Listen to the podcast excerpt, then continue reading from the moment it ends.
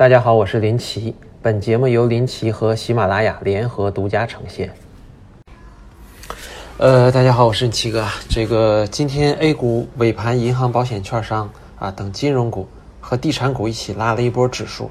导致今天主板指数上涨近百分之一啊，涨幅大于创业板。然后港股突然暴涨，恒生指数到收盘暴涨了百分之三点九，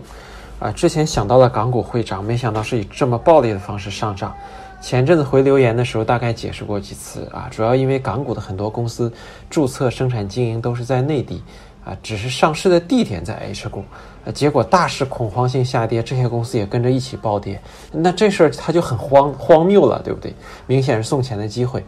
啊，说到这儿呢，也给大家啊说一个投资理念啊，遇到暴跌大熊市，盯住好公司，下来都是送钱的机会啊，千载难逢，低价出奇迹，便宜送暴利啊。不过我也不愿意在文章里过多的推荐大家去抄底港股，毕竟 A 股好公司更多一些，而且 A 股面临一个制度巨变、投资者结构巨变啊，做好 A 股就行了。刚刚出了个大新闻，港股那边领导做了讲话，宣布撤销那个最有争议的条例修订啊。原来港股暴涨是因为那边大资金提前知道了内幕信息啊。那 A 股呢有所企稳。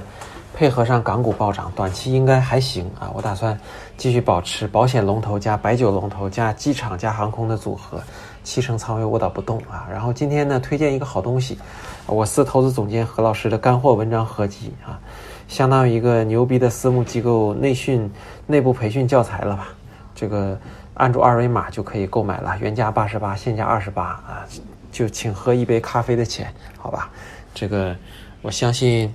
啊，也建议每一位想真正学好炒股的人都学习一下啊，相信这个会带给大家一个震撼，好吧？今天就这样。最后，欢迎各位老铁订阅微信公众号林奇，更多精彩内容也欢迎大家在喜马拉雅 APP 订阅我的频道林奇收听。